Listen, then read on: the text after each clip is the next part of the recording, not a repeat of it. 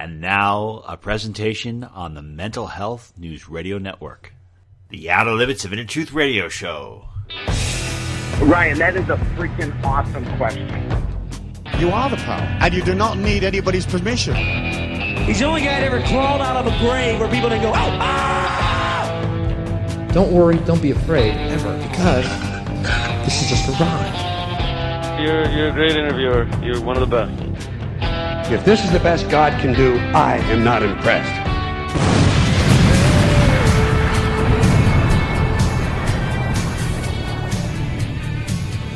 Good evening, everyone, and welcome to the Outer Limits of Inner Truth Radio Show. OuterLimitsRadio.com. I'm your host, Ryan. This week, we're keeping things on a more upbeat note. I think that I've got menopause. My wife says, You've got menopause. I'm like, I know, I've got menopause. I've got to get out of that. So I'm off menopause. i have got 30 more days to be happy before menopause strikes again. I don't know. I'm old. I'm getting old. Grumpy old man. Anyway, I met uh, Mr. John Cusack this past weekend, Mr. Uh, legend of film. I met him at this Comic Con. And the only way you could meet him is if you gave him $80, like $80 for a selfie or for an autograph. I was like, I just want to ask him some questions. Like, no, you've got to pay $80. So I did.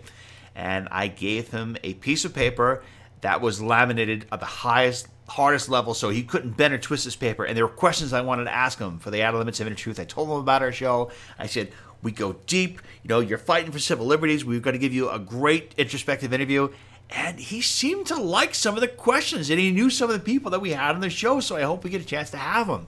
And then i also saw the past weekend rob schneider for the third time i pitched him three times on the outer limits truth and i gave him another piece of paper that was laminated. He's like we still remember you from another comic-con because you're the only person that walks up to us that wants to have rob on the show and you give us this cardstock laminated piece of paper. So rob schneider is super super cool. I think he's got a really awesome energy and I hope we have him as well. This next week coming up, I'm going to meet hopefully Robert Englund, guys who play Freddy Krueger, Ric Flair, and some others. So when I go to Comic Con or any of these other celebrity events, I'm not going there because I'm a fanboy. I'm always going there. So the hope that maybe we can get some of these people on our show because we'll give them the interview of a lifetime.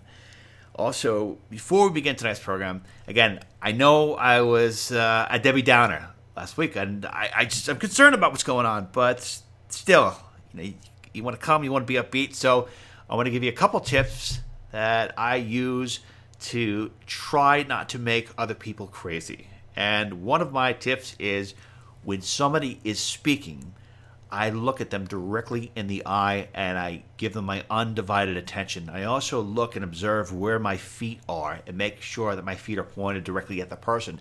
This is a body language technique that is utilized by Joe Navarro, who is a body language expert. I've read several of his books. I've been trying to get him on our show, but I think it's terrific. And you can also observe when people don't have their feet pointed towards you, that means they're really not interested.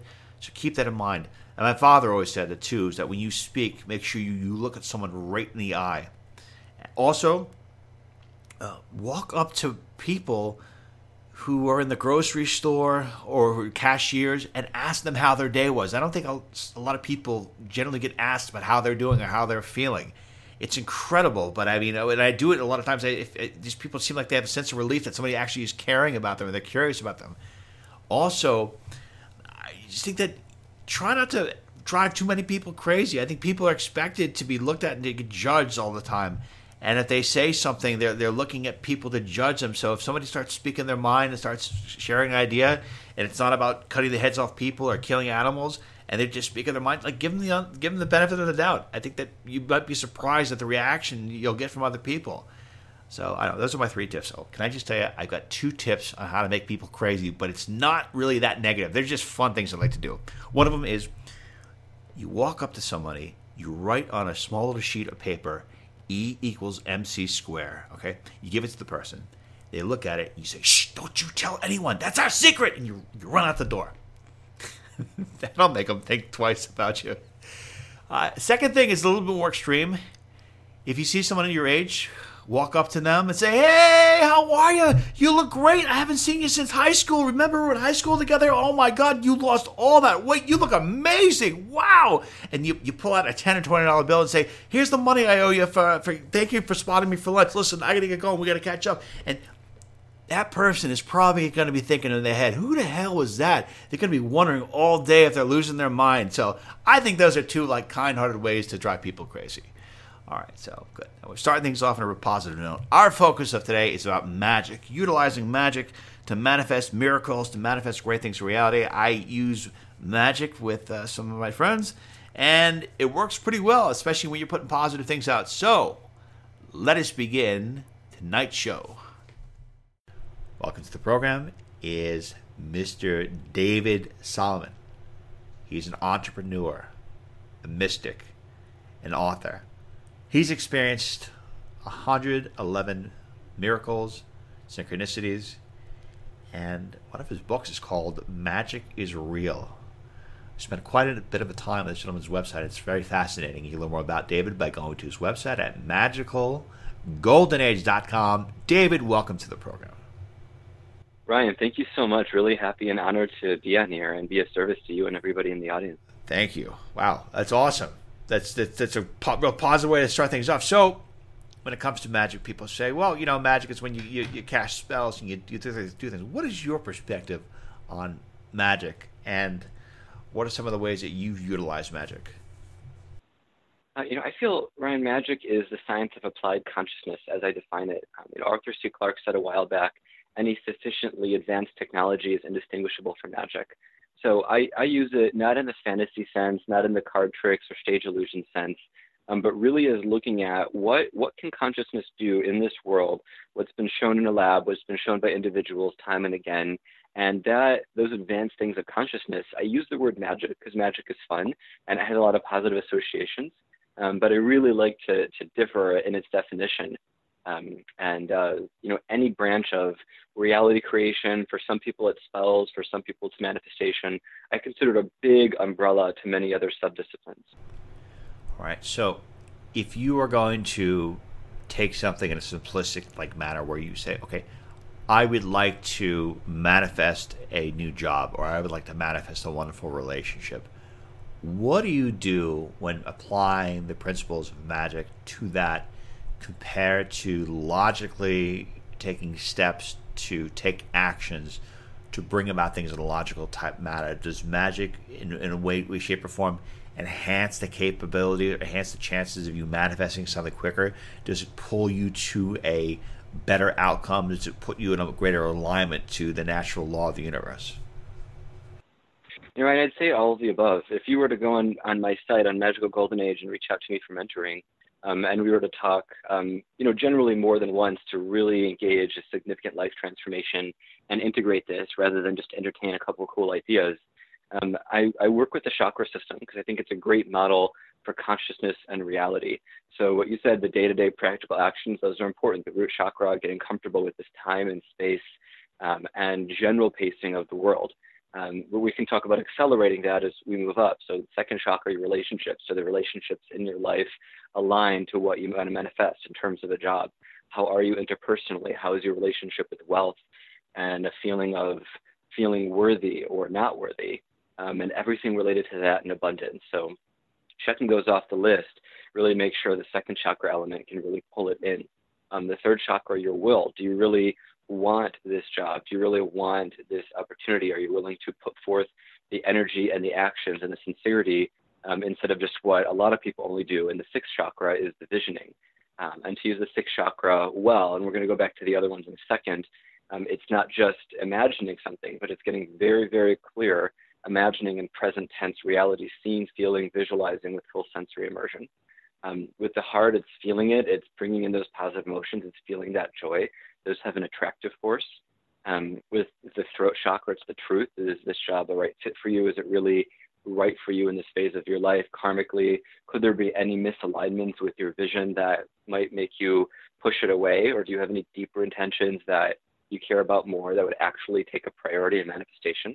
Uh, and then finally, the crown. Do you have a knowing of really what is required? Uh, for some people, it's a simple sigil. For others, it's much more involved. Uh, when I teach money magic rituals, you know, sometimes people can do them in five minutes. Sometimes people have me do them uh, for other people on Patreon, uh, which is patreon.com slash magical joy. I do a money ritual for a lot of people uh, every week through that. And so looking at what happens on each level. Um, so really mapping it, you know, manifestation is taught so simply. I like to give a really rich answer for this to demystify it. Um, and I have a, a nine minute voice note I share with people with just this part, um, you know, maybe phrased slightly differently. So anybody who, you know, reaches out to me, um, I'm, I'm, happy to give that for free. Um, so looking at the dimensions of reality, as I, I put in the book, Magic is Real, um, you know, we have the third dimension, time and space, physical matter. We pretty much get that. Um, the fourth dimension, as I, I feel it's, it's most aptly defined, is the energetic and the astral. So, what types of energies are you sending out? If you're really only working with astral energies, you haven't gotten to um, see different dimensions, see parallel realities, quantum stuff, seeing yourself shifting through timelines. All that stuff is in 5D. But in the 4D, what types of energies are you sending out? Um, you know, a basic version of money rituals is feeling the energy and vibration of money and pulling that in. I, I want to ask you something reason. real quick about 4D because I, I don't want to go right into 5D yeah. without a 4D question. Is that when you're on 4D, is that consciousness without a physical body? And are you manifesting thoughts instantaneously? And in that same token, in 4D or as you get, you get higher, are you seeing the manifestations of things in these dimensions that you have not been able to manifest in 3D because of the space time, because of the distractions where you're not able to focus prolonged periods of time to get the instant manifestations in these upper realms? Well, each each level up in both in the dimensions and the integration of chakras can speed that up. You know, we heard an autobiography of a yogi. Babaji manifested a whole palace in half a second. And for most of us, we can't do that. For most of us, if we want something, um, you know, we do whatever process we do, and then it shows up within an hour, a day, a week, a month, a year, depending on uh, what our rational mind can accept, and a lot of factors in other dimensions. So I, I really like to break it down. Um, you know, instant manifestation, I believe, is absolutely possible. Sometimes it happens when you're in a really heightened state, um, in whether it's in a certain space, the right type of psychedelic experience with somebody who already has a really high vibe, certain types of crystals. Um, and so that's really in, in all dimensions. So just to go through them kind of quickly, and if, if you want, let me sure. know ones. Yeah, just good. Yeah. About the four, like everything beyond 3D, everyone's kind of experienced 3D, so we're curious about 4D, 5D, 6D, and and I, I guess I wonder yeah. to the point where like, what is the difference? I mean, are these experiences, are these dimensions that could be experienced while you're still in the physical body? I mean, and if you are spirit, I mean, you, don't you get to experience all these dimensions while in spirit? Well, yeah, but that's also like saying don't you get to experience all life experiences while being in the body? And for most people, they don't experience, say, being an opposite gender or being a paraplegic and an Olympic uh, gymnastic person. So well the fact that we can access different things doesn't necessarily mean that we experience them all the time. That does depend on the level of awareness. Um, and even 4D, you know, depending on your training, your experience, the openness, the clarity of your chakras, your ego involvement, you might notice all the astral energies in a space, which are huge and overwhelming and an order of magnitude more complex than, than the three dimensional realm. Or you might just notice a few ones that you're attuned to, ones that you're focusing on, uh, ones that you have access to. Um, you know, it's a, it's a really big spectrum. If you consider the energy body and energy healers, until somebody's like a true, true master, like, you know, you quantify their skill, you see how quickly people heal with them, and it's significantly faster than others, and they they can accurately discern the energy of different things. You know, this this is a high continuum. Um, so the other dimensions, um, you know, just to go through them briefly, I we've, we've talked a bit about 4D. So 5D is more, um, you know, quantum holographic awareness.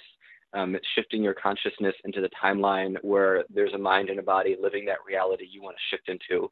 Um, a lot of LOA stuff is in 5D, and what I what I share and what I personally practice is the higher the dimension you can access, the more efficient and effective your manifestation is. So if you can master 5D, you don't really need to spend a lot of time in 4D. Um, similarly, if you can work with or receive the energy of blessing of 6D, um, looking at what is a richer type of energy by the beings who really have full access to all realities, which are divine beings in 7D. Uh, so currently, I do 7D, um, 8 and 9D magic. I do higher level stuff. i work with divine beings.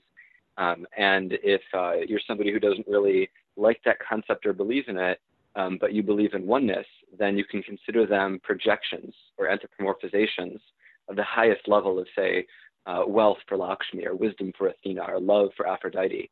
Uh, and the tradition doesn't really matter. These are all different archetypes. Um, 9D is really unity consciousness, which I also would call 1D, where you are one with everything. And at that, there's no separation. You don't even have words or symbols or realities. So usually, perception of non-duality, what I call 8D, um, is the highest place most of us can get to, where we can see the infinite realities at the fountainhead of splitting off of unity, um, and it's much easier to shift into those things.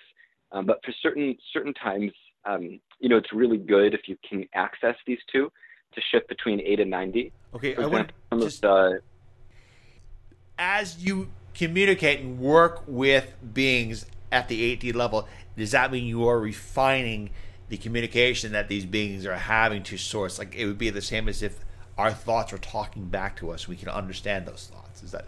Is that Well, that that's more that's more channeling. That's more working at 7D and below. 8 8D 9D work is when you're shifting back and forth. So I'll I'll, I'll share. I'll actually answer that through a, a transmission of when I worked with those levels. So. Uh, I was driving home with my friend Zing. We, we got Chinese, and I live in Silicon Valley. And as we were driving home, it was uh, one of those weeks where it was just flooding rain. And we were in the driveway, and I said, "Hey Zing, you want to stop the rain within five minutes? Let's let's put a boundary on it, so we can't just claim credit if it stops within a day or two. Uh, so we held hands, and as we focused, the the information just came to me. I've, I've done a lot of work with Thoth, um, and I, I've just had the the good fortune that if it's karmically appropriate to do a type of high magic, the knowing just comes in. And so the the guided meditation that came through me, both both for me and for her, was to feel ourselves as the clouds, and to shift back and forth between that and what the rational mind wanted to remember is that we are in these physical bodies. And as we are shifting back and forth through the 9D aspect, we are the clouds, we are the people, we are the rain. At the 8D, we're, we're the doer. Um, and if you're talking about unity consciousness of all that is, that's both no separation and separation. So going back and forth them to include everything, holding that awareness, we felt ourselves as the clouds recede in all directions. Um, and by holding that awareness and doing a couple other things, we noticed the rain, instead of going, it would slowly go, and it would slowly um, slow down. And eventually, um, the rain stopped on the windshield. It was really exciting. And then she said, "Oh my God!" And then a huge downpour of rain came down because her ego activated. So I, I said, "Hey, you know, ego shouldn't get involved. It, it actually doesn't matter at all. Oh, this is this is just us shifting. Let's let's go back to it." So we went back to it, and the rain was heavy for you know 10, 20 seconds, and then it lightened and lightened. And once it totally stopped, uh, I opened the car door, and there was no rain at all in the driveway.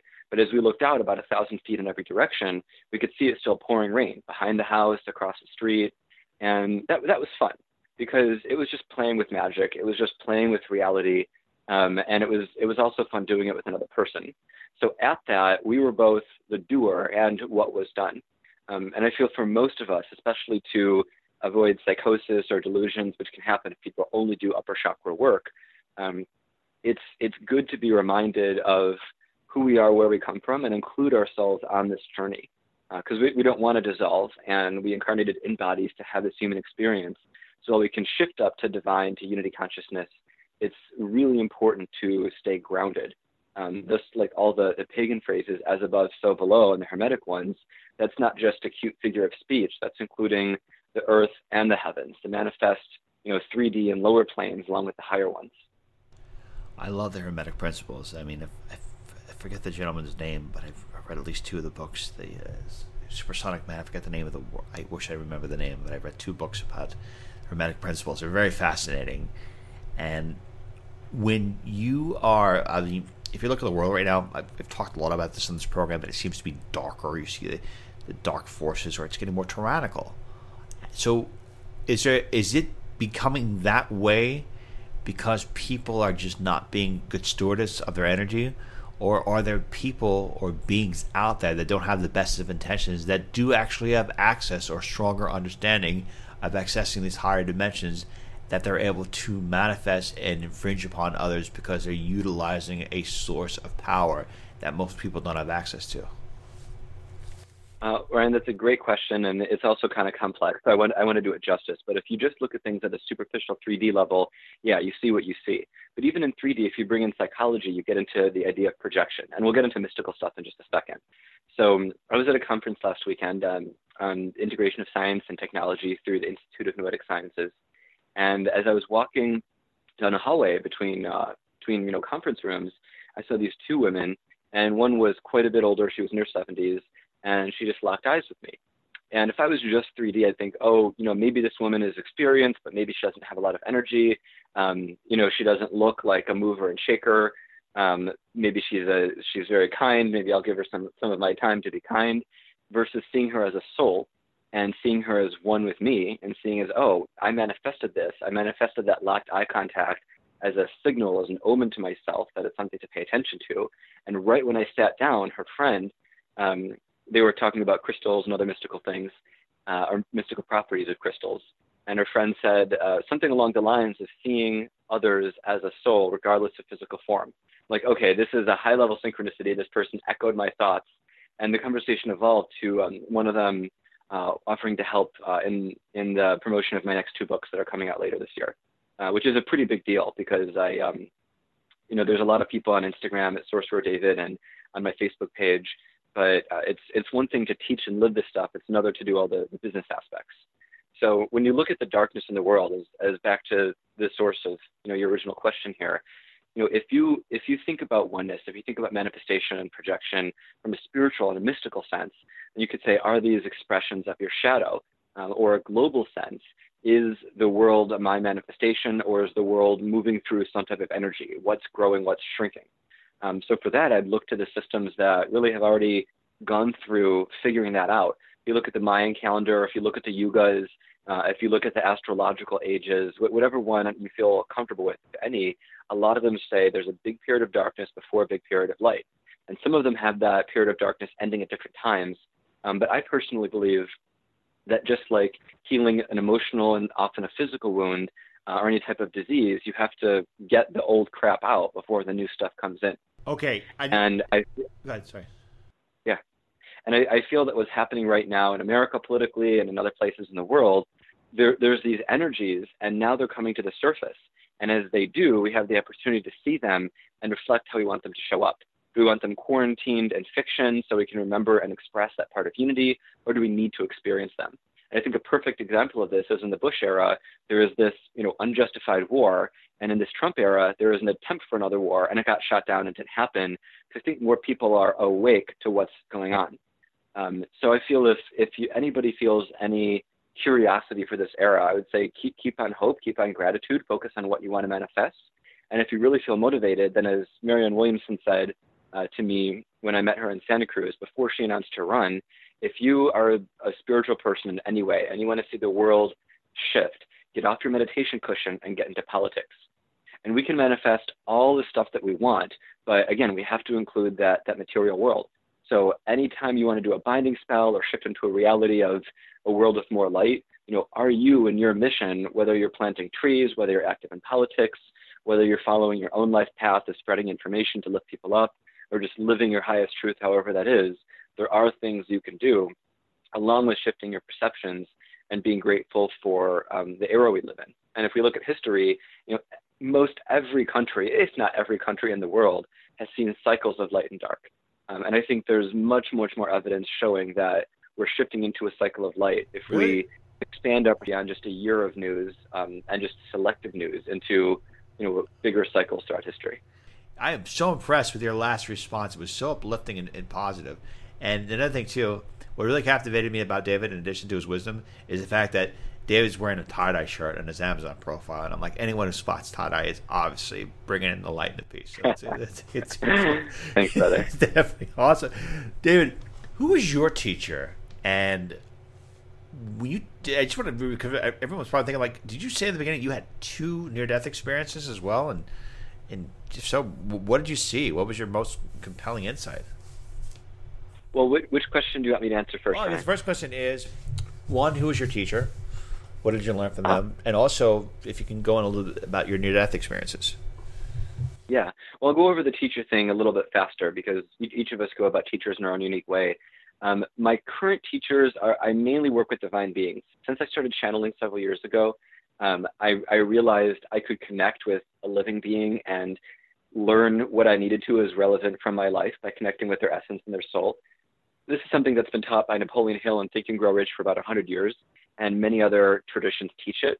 Um, but I've had about uh, 18 human masters, people from uh, individuals who worked with Tibetan lamas to acupuncturist shamans who worked at a really high level, um, to people who worked in neurology, to venture capitalists and entrepreneurs, to physical therapists.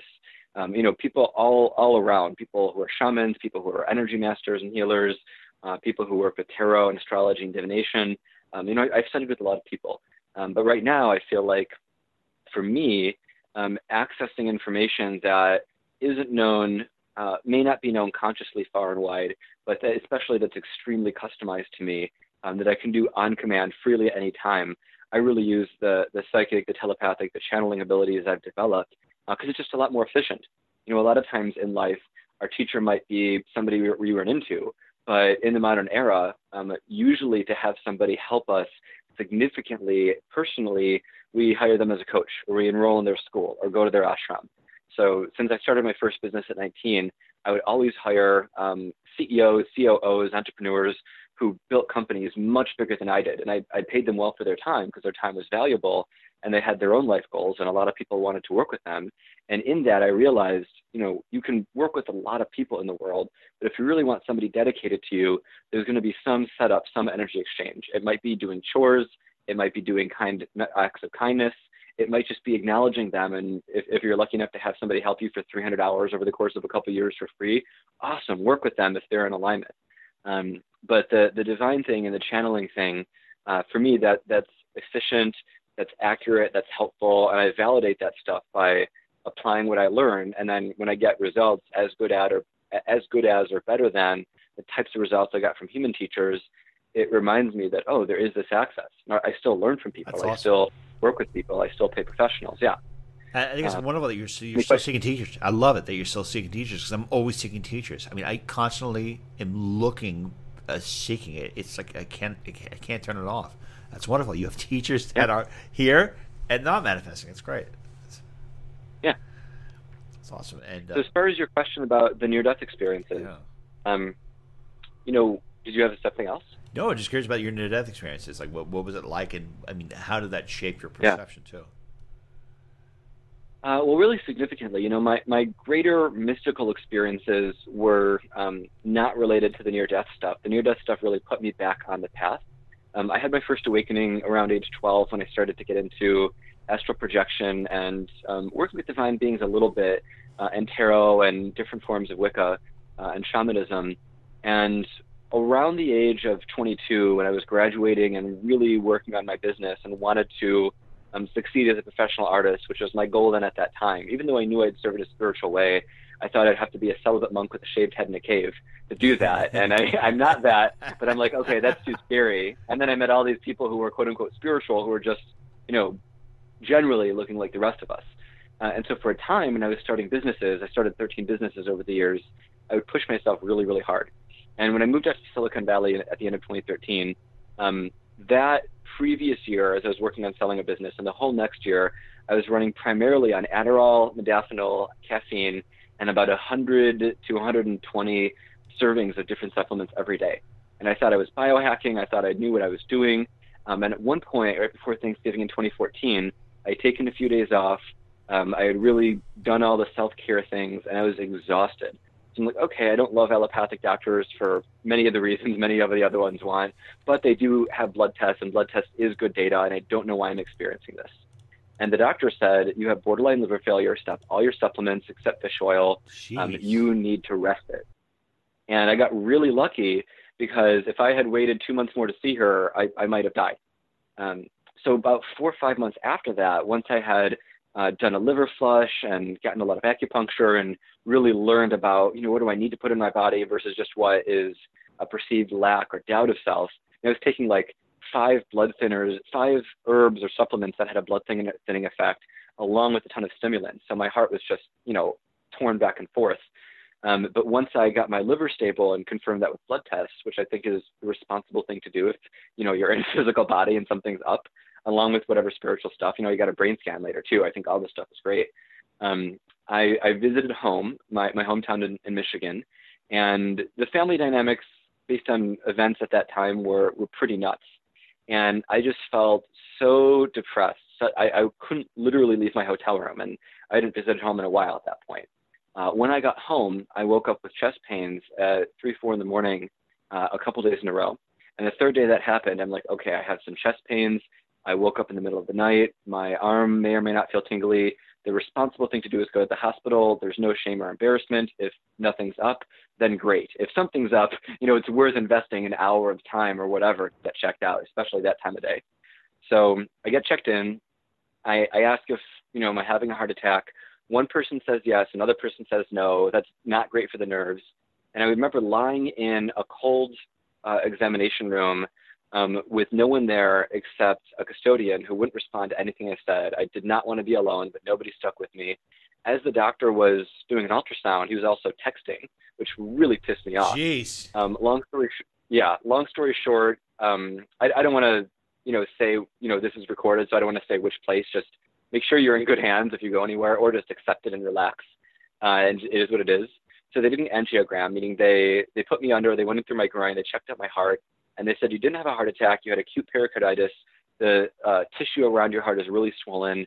Um, you know, don't take supplements and don't work out uh, hard at all for four to six months. I'm like, wow, that's that's a lot. That's a big deal. And after chilling out for two weeks after I got out of the hospital, I was just there overnight once. Um, I went on a hike with a friend just for a few hours. I thought, hey, I feel all right. I was bedridden for two, three weeks after that. I, my, like my heart was really, really something was going on with it. And so during that uh, year of 2015 and 2016 of almost you know having my liver go out almost having my heart go out when i was you know just barely 30 31 like okay i want to make it to 80 and beyond. I need to not only learn about how to take care of my body but what in me was driving myself so hard to try to you know get all this material world success when i've read all this spiritual stuff and i believe it. And when i was still in the brain of startup mode um, i went to a conference really high level conference out here in, in San Francisco. I met with the co founder of a very well known tech company, a guy who was worth billions of dollars. And I was able to, um, he was able to generously give me some of his time. And as we talked and did yoga and stuff, he said, you know, you should really see this energy healer. And at that point, I was so immersed in the material realm, I didn't think to consider it. But long story short, I did. And I could actually feel what she was doing during the sessions. And over time, as my nervous system stabilized, as my heart and liver continued to heal, uh, I realized she had a school. I enrolled in it, went through a real deep, powerful transformation uh, with memories of past experiences, my energy body with biopsychology, which is critical, learning how we store traumas in our body, uh, learning about habits and addictions, not just to substances, but to stress. That's a big thing for many people. And then over time, from that school, from working with a lot of people, from doing journey work, and from deeply devoting, um, I was able to figure out financially how to devote um, like about four years of my life into full-time training in these areas. I, um, I had a number of awakenings. I had a lot of mystical experiences and miracles, as people would call them. And then my rational mind was so convinced that the type of magic we've been talking about is real, is legit. I mean, the cloud thing was cool, but stuff about you know helping people in near-death experiences and having their life saved asking for a sign and immediately getting one, having blue light, visible blue light come out of my hand and somebody else see it. You know, so many things That's that were awesome. like, whoa, tell me about that. Um, and so once I realized, hey, how do I how do I fill my time with this? How do I level up as much as possible to serve the world in the ways that feel right? And then, um, you know, as I talk about a magical golden age in my book, Magic is Real, that involves building temples, uh, helping to found a new city of Atlantis, helping people level up in skill exponentially fast, you know, kind of Tim Ferriss style, condensing the learning curve. Um, and I realized, hey, this is the work of a thought leader. What do thought leaders do? How do they support themselves? Uh, so I, I learned that over the course of a year and a half, you know, in the middle of this, um, and that's the that's uh, how I'm uh, living now, how I feel I can serve best now.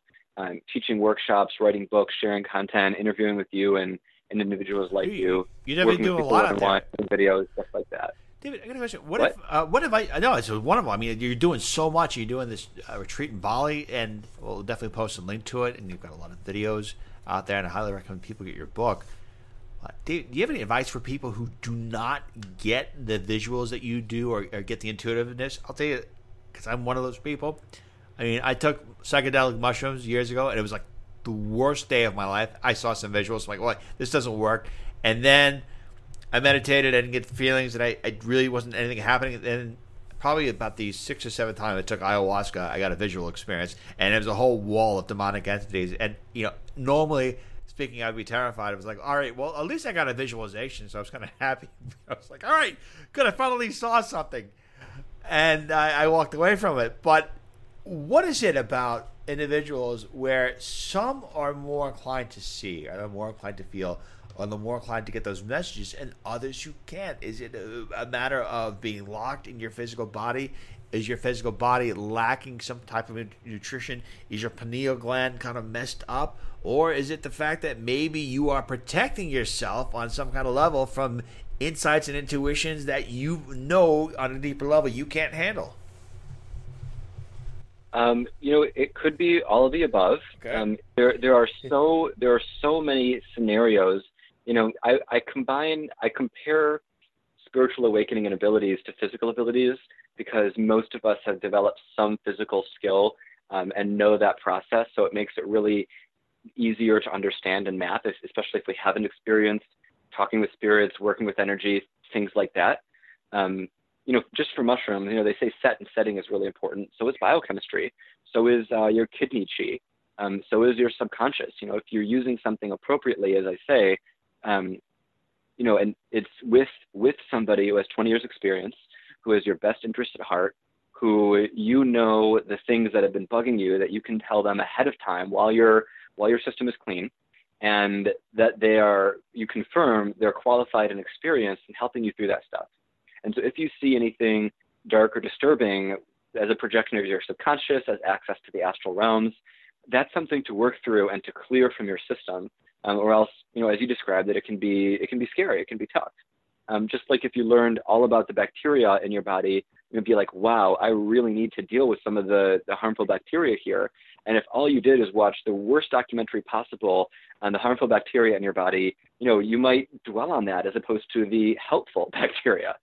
Um, so if if you, and I'm speaking to you as a listener, anybody who's listening, want to develop certain abilities or have certain experiences, you know, really think about your goal and go really deep into what your goal is and just be be rational about it. Like if you wanted to learn how to backflip and you don't know now, would you just go onto a concrete parking lot without any instruction or prep or training and just do a backflip without a helmet?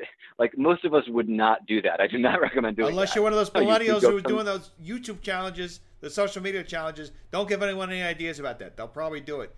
If you're listening and you think it's Well- an idea, don't do it. That's a bad idea. Use a Yeah. helmet. Yeah, I mean, but the the proper way to yeah, good good point. But the proper way to learn a backflip, you know, one proper way might be go to a place with big trampolines with people who've done this a lot. They assess your core strength and balance. You do little exercises leading up to it.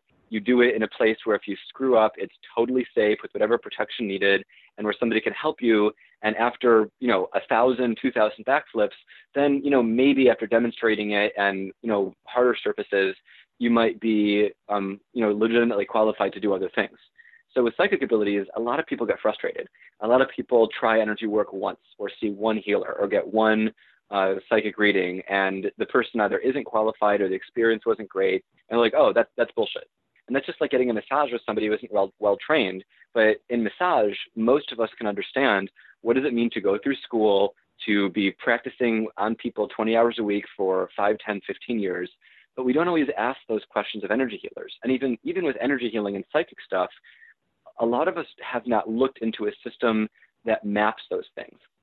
So if you have an acupuncturist, you could have an MD who takes a three-week course, gets a piece of paper, um, looks at a textbook for different points, or you could have somebody who like reads your chi, checks your pulses, has memorized dozens of configurations, can customize those to you, um, can feel where the chi is blocked and where it isn't, what makes the right sense, and possibly tell you what's up and what to expect, as opposed to say, oh, we're doing this for inflammation or pain. here's what the book says. You know, that that's not really being being skilled. So if you if you want to develop any skill, you need to have a clear picture of what does that skill look like and how long does it take the average person uh, to develop it. And so if that's divination, if that's energy work, if that's manifestation, you know, what does it take people? Um, you know, Jim Carrey has these these examples that he tells all the time. He said he wrote himself uh, himself a check for ten million dollars for acting services rendered, and he, he would go up to Mulholland Drive and all the time just work on manifesting that. And it took him seven years to get that check for Dumb and Dumber Two. And so whether we want a lover, a relationship, a job, a house, a, a powerful healing, you know, realizing that somebody who's had that level of success in the world took seven years to manifest something huge, you know, maybe you could do it in a year. Tony Robbins made over a million dollars in a year once he, you know, had his big reckoning. Uh, there's many stories I've encountered of people who were riddled with tumors and all sorts of other degenerative diseases, got rid of everything in a couple months. Uh, Dr. Joe Dispenza, in his book You Were the Placebo, healed a shattered spine with visualization alone in two months. So, as you said in the beginning, there's so many different factors. Um, and just like being able to do, you know, brain surgery is really complex, but just to use that as an extreme, um, you know, there's so many factors involved in in a system that if you haven't grown up learning about that system and you're starting from scratch, maybe you know some terms, maybe you read a few books, um, you know, building a skill generally is an involved and incremental process. It involves time, dedication, patience, and accurate expectations. Um, you know, when I first started learning magic when I was 12, I wanted to shoot fireballs and levitate stuff. And I had a really good. That's awesome. I want to do that too. Have you ever been able to master cool. that? Because I show you. you I, I met about... somebody who's levitated somebody. I've seen qigong masters light stuff on fire. Um, I haven't chosen to focus on those things, uh, and and here here's why. Um, the, my Kabbalist mentor, when I was 12, said, you know, what if you could do those? What then? You know, they'd be cool for a little bit, but how would they really serve your life? Wouldn't inner peace, wouldn't persistent joy serve you more? You know, you can always pursue those things. And I thought for a second, you know, like, well, yeah, they probably would. Not getting frustrated, experiencing whatever of enlightenment is real and accessible. Yeah, actually, those are more important. You know, if you could levitate stuff, um, but say nothing over a thousand pounds, would that get tiring, or would you just entertain yourself by levitating stuff all the time? Um, you know, things are miraculous and awesome when they're new, but once we've seen them for a bit, we're like, okay, cool. What's the next thing? And so I, I encourage people to look at the practicality of what you're trying to learn. Do I do I believe that in certain paths like Tibetan Buddhism, if you're really deeply focused, you can learn to levitate or maybe fly. fly? Yeah. But do you want to devote yourself for 20, 30 years and take vows and, and other things with that as your primary goal? Like, will you last through that training? And do you think that's the height of the biggest thing you can develop and learn? Um, and if that's your only motivation, fine, go for it. But there's much richer things in this world, I feel, than spectacle. Um, but spectacle is, is very useful. It was useful to me to prove this stuff was real it's useful for a lot of people in in waking up and seeing the truth of things. Um, you know, as Dean Radin said in his book Real Magic, uh, which I, I, I, consider an unofficial sister book to mine, it's full of research, and he he cites an example that a lot of people have of Saint Joseph of Cupertino, and this guy levitated in front of crowds, kings, queens, princes, dukes, merchants, people of high standing wrote that he levitated, and they saw him levitate. Tons of people with a reputation to keep in mind of. And why why did people see Saint Joseph of Cupertino levitate or fly time and again? You know, what's the higher karmic purpose of that? Maybe it's to help wake them up. Maybe it's to remind them that that there's a lot more possible in this world. Maybe it's to let them know that hey, this guy really knows what's up in a spiritual way. You know, maybe there's certain labels of religion that we'll have to weed out if we're not we don't feel part of that that tradition. But you know, ultimately, what what is the truth behind that and why does it matter like yeah levitating flying would be cool but i think the reason behind that is actually more important because what, i study is the fundamental reasons behind all magic uh, which which again i consider divine embodiment however you would define divine as maybe the highest level of human experience or beyond that and so for me if i can understand and teach people to understand and know and demonstrate the basis behind levitation flying fireballs instant healing all that stuff then that's the fundamental level that leads to everything else. That's like if you want to be um, a Chinese poet, you have to learn Chinese first. And so it's it's knowing things in order. Again, for backflips, if you have no core strength, they'll be a lot harder than if you do. So you you need to go in the right order. And nowadays, a lot of us like to have eclectic paths and say, oh, you know, organized religion did this or did that. No, it didn't. Certain individuals with big egos, um, you know, may have manipulated the application of certain things. But the mystical traditions, Kabbalah, Hermeticism, um, the things I've been developing for over 22 years and have been continuously refining with other people. Um, you know, there's so many mystical systems out there. Egyptian magic has been around for a while. Damanhur has 600 people working on Atlantean magic for the last 40 years. There's so many systems where people have figured stuff out. And so I would encourage anybody who really wants to learn things, whether you want to study with me or you want a recommendation, is find find a path that has structure, that has good explanation, that helps you build those foundational skills. Get realistic expectations. Don't just think because you see something in a movie or read it in a book, you can copy it. Like we all know, Hollywood's movies have massive uh, special effects budgets. So get get really real with yourself about um, you know what to expect. You know, if, if you're um, you know 40 pounds overweight and you want to be ripped, look at what does that actually take? How many months? How many years of what types of things? And if you do that, you won't have unrealistic expectations that you snap your fingers or you read a book and do two rituals and then you're a master. Like that's we're we're experiencing space time, and while people have had spontaneous awakenings and upliftings with all sorts of settings, for most of us we have to go through stuff incrementally. And the difference of how long that incremental growth takes is the quality of the teaching, our own conditioning, our abilities when we start, um, you know, our intelligence, and many other factors.